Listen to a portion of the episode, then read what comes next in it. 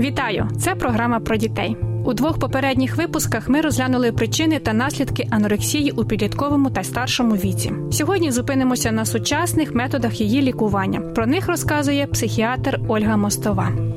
Статус мама.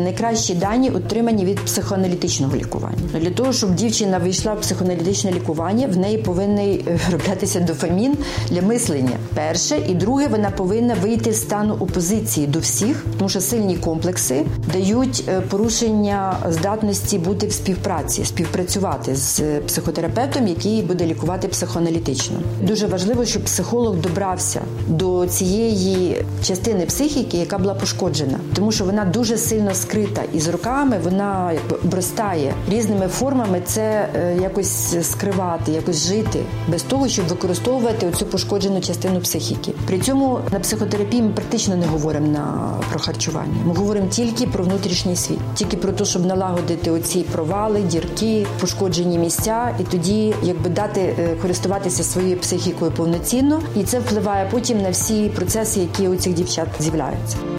Статус мама.